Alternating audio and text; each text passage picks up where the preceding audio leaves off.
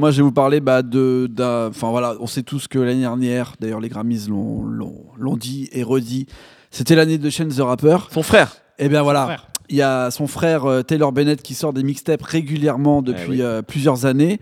Euh, et on va rester dans l'ombre de, dans l'ombre de Chance the Rapper. Et là, sur cette mixtape qui s'appelle Restoration of an American Idol, je trouve qu'il est passé à un autre niveau et ça se rapproche du son qu'essaye de mettre en place Dean Burbigo, un truc un petit peu plus aérien, un petit peu plus dans, dans aussi euh, peut-être des images, euh, cartoon. Il y a un morceau exceptionnel avec Lil Yachty euh, qui s'appelle, je ne me souviens plus, attends, je te ressors le nom.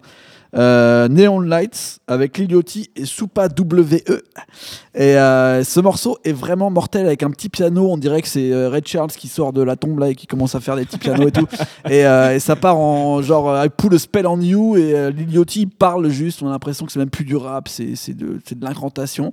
Bref, je souhaite longue route aux frères de euh, Chance the Rapper et si ça peut donner de l'espoir euh, et de la force à Dean Burbigo pour partir dans le sillage de Necfeu, c'est fort.